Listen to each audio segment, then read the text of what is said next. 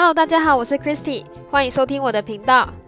我觉得最近的小确幸就是春天来了，所以就算在家工作，五六日还是可以出门走走，因为天气刚刚好，非常的舒服。而且在樱花季之后，刚好又是郁金香季，之后又可以去看紫藤花，这些都是在台湾比较看不到的一些风景。不过最大的幸福大概还是下班之后可以直接躺在床上。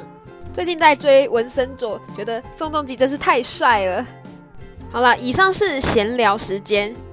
我们这一集的主题还是继续延续上一集的日本住宿。我这次要来先分享的是在日本的女大学生的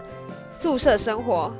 虽然是误打误撞的进入了几乎都是日本人的宿舍，也因为美和大部分的国际学生住在同一个宿舍的关系，我和一样是新生，并且是同一个学部的人。无法认识到彼此，关系比较没有办法热络起来，心理上觉得有点可惜，但仍然觉得这是一个很好的机会，可以认识更多的日本人。日本的宿舍有寮母跟寮长，也就是说专门管理宿舍的人，也会有不止一个 RA，也就是 Residence Assistant，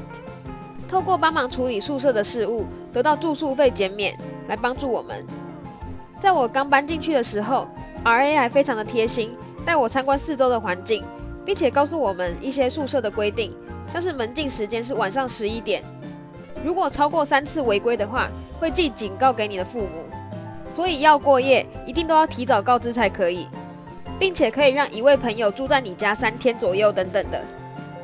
另外还有垃圾分类的规则，那个时候的我是第一次被日本严格的分类系统感到惊讶。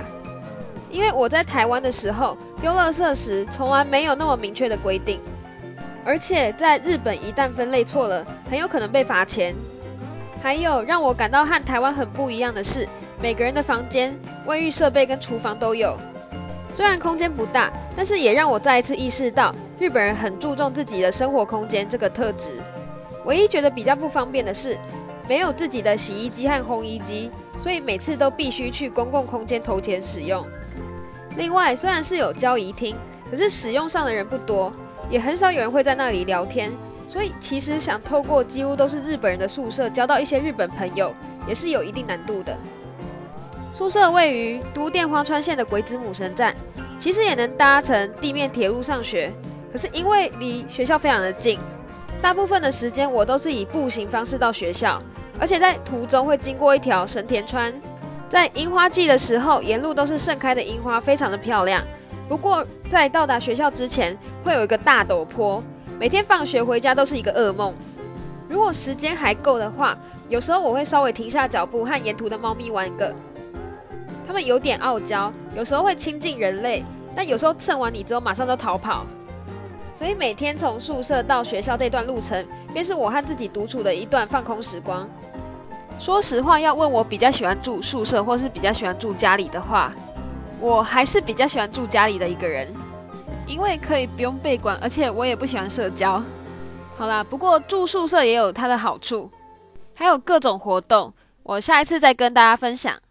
那我们今天先到这边，我继续去追纹身佐了。